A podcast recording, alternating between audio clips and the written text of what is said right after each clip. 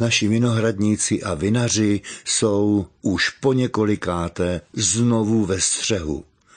Ministerstvo zdravotnictví vykročilo do boje proti alkoholismu s návrhem tvrdé varianty zákazu reklamy na alkohol.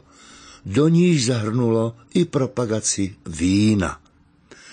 Zdůvodnění je mnohoslovné, odvolává se na negativní působení na děti a mládež a mírně sestné, neboť sráží dlouholeté a úspěšné pěstitele, šlechtitele a producenty zpátky do stoupy pustého konzumu liovin.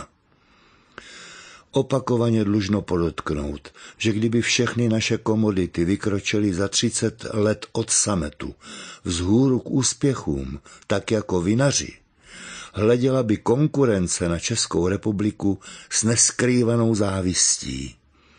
Zajímavé, že podobná rákoska přísné regulace není uvažována například v oblasti bydlení nebo dvojí kvality potravin. Na to jsme zřejmě krátcí. Za to o mravopočestnost konzumace alkoholu se pereme papírovými kordy zákazů hlava nehlava. Pro dnešek doplňující otázka. Umíte si představit, že by se podobný nápad zrodil v zemi, která dala světu literární zvonokosy Maurice Chevaliera?